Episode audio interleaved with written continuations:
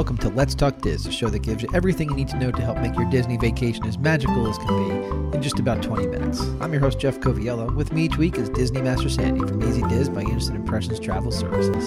Sandy, how you doing tonight? I am doing great. It is a week to celebrate.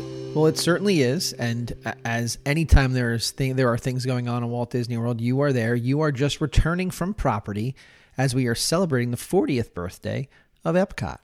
I am. And let me say, Epcot, you got ripped off.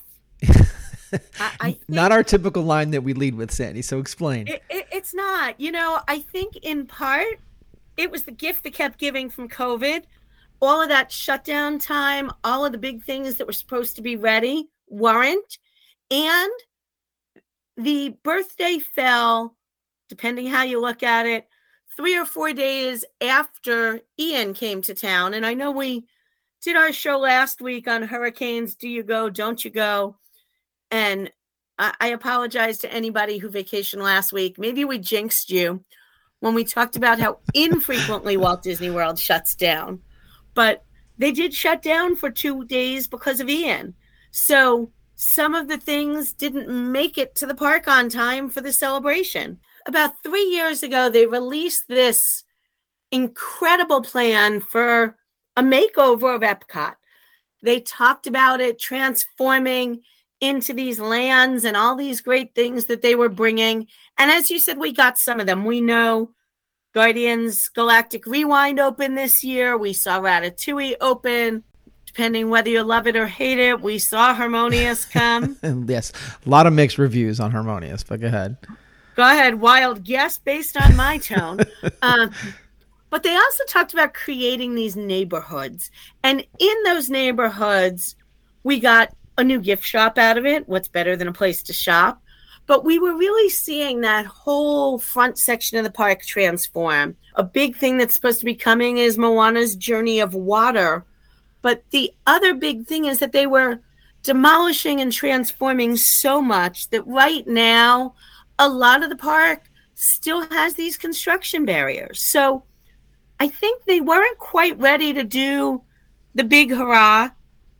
Oddly enough, I loved visiting, I call it the preview center over in the Odyssey, where you could see a model of Epcot and what was coming and all these big transformative things.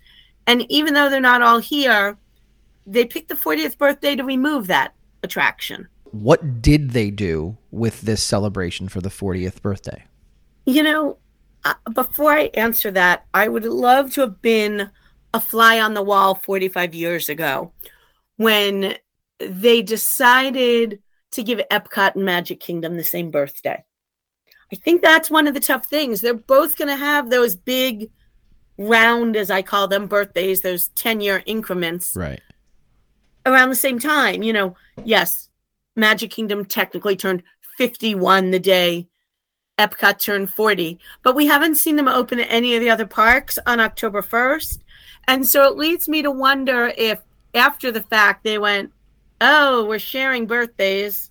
We're missing out on some celebrations. now what? or if it's just coincidental timing of when things were ready. I would as I said, love to go back in time and know that. What did they do, in, in spite of the fact that they weren't able to get some of these things that they wanted done? What did they do to celebrate? It was a very brief celebration. They had a special 40th park map if you were there on Saturday. They also, as you left the park on Saturday, gave out a limited edition 40th birthday poster. Again, things that I'll never be privy to I don't know if they printed way more than they needed or whether they didn't get the turnout because there wasn't such a big hurrah.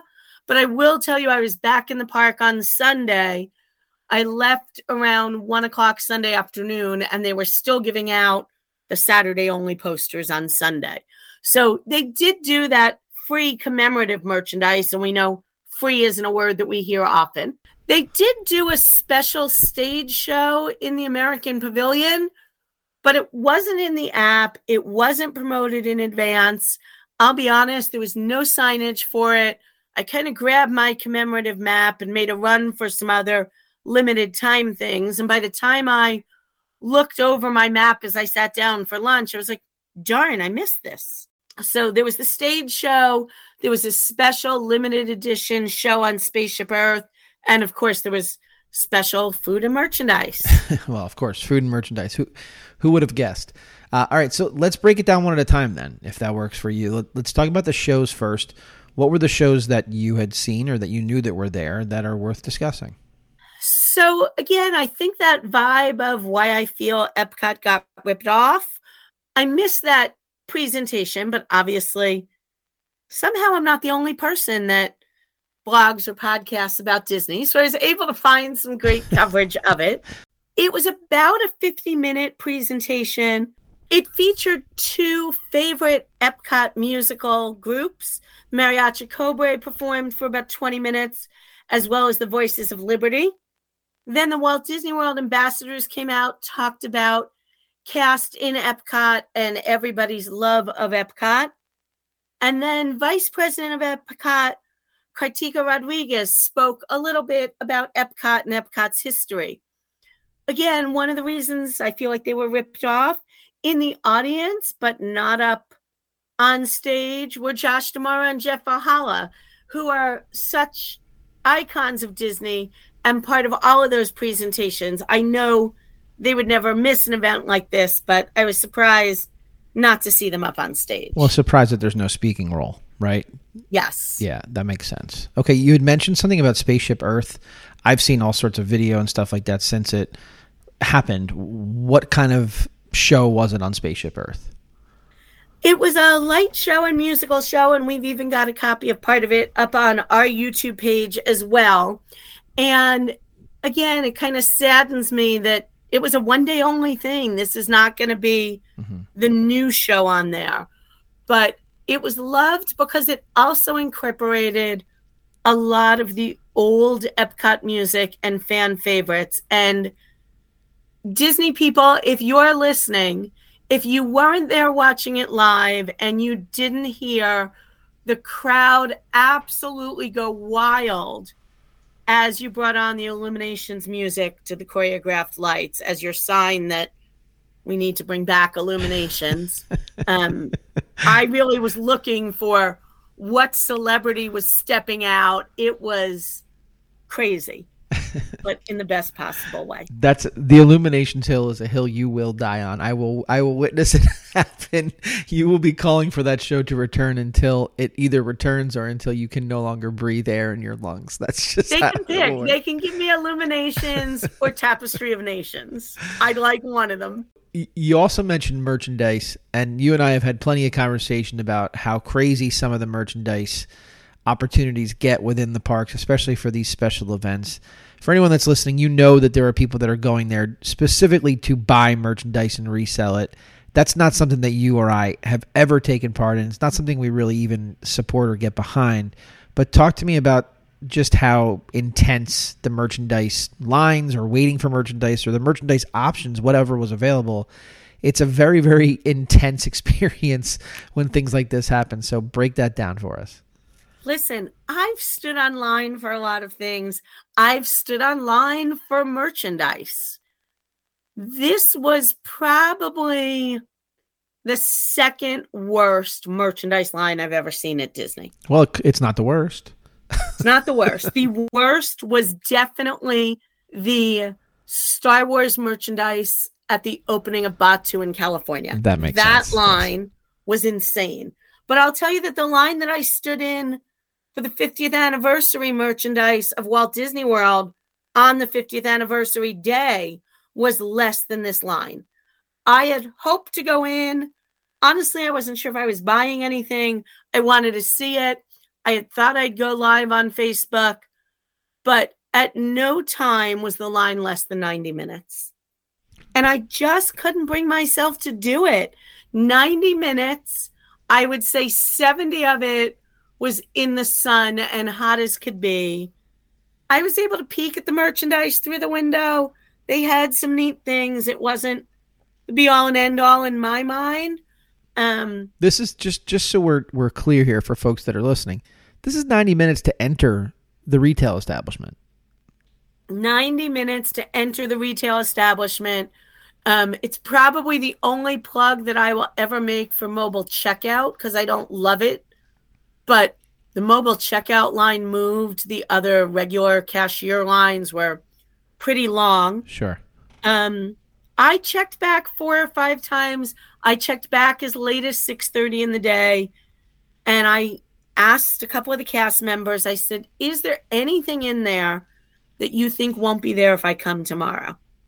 And they said, "Only the things that still haven't arrived for today. They're still not going to be here tomorrow." So the but, But what, what were the that's here today, there's plenty of for tomorrow Yes. and the next day. So that's my question. What were the things that had not yet arrived? Because people are going to be coming over the next couple of days or are there now. If there's stuff that's not there that they're looking for, what what did they tell you had not yet arrived? the 40th anniversary ears were not in and we know ears are always a big seller and the other thing that i think is one of their top sellers is ornaments and the 40th anniversary ornament was not there yet. Anything else on merchandise, or is that a memory you are happy to walk away from? i can't decide if i've been doing this too long. I don't think so. Or if there's just so many things to celebrate at walt disney world that i wish they would kind of narrow things down both in epcot and in that main gift shop.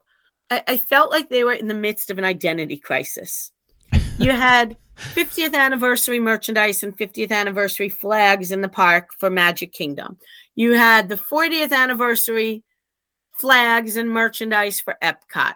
You had the food and wine flags and the food and wine merchandise. And then, of course, you had the Halloween merchandise, not to mention your everyday Disney merchandise. We know Jeff wouldn't find his trip complete without a wall full of mugs, which are just regular mugs and regular t shirts. So right, yeah. I wish they'd make some of the things maybe a little harder to get. I know that, you know, especially like the 50th anniversary merchandise, everybody was happy when it was in more places, but maybe Epcot should get to shine a little bit more on its own.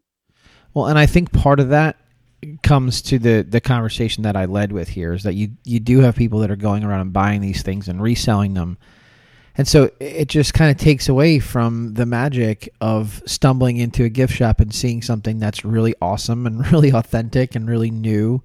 You know that that doesn't sound like it's an experience that's happening right now. Maybe it will happen as the as the year goes on, as as things happen, you know, throughout the year. But uh, uh, on a day like you were there, it doesn't sound like that was really even a possibility. Which I, I guess should be expected, but it's still frustrating Yeah. I think we're going to see the 40th anniversary merchandise for a while. There's a great Loungefly bag. There's some cool T-shirts. There's some trading pins. I don't think I've ever seen a single trading pin as big as the 40th anniversary one. It's probably about a nine by nine oh wow. pin. Okay.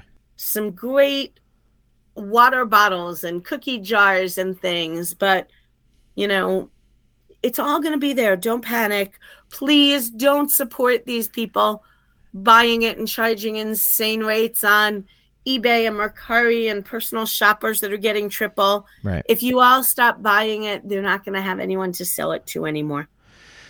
All right, let's move on to food. I know for all these things that, that Disney does, there's certain food options that are available only to celebrate certain things. As you said, there's a whole lot going on there. So I guess let's try to be as food specific for the 40th birthday as possible. What'd they have? They had a bunch of things, again, very short lived. Some were just available October 1st and 2nd, some were September 29th through October 3rd. Um, they're working with a new logo for Epcot that's kind of a play on that original logo with all the different little color icons. Which I love, by the way.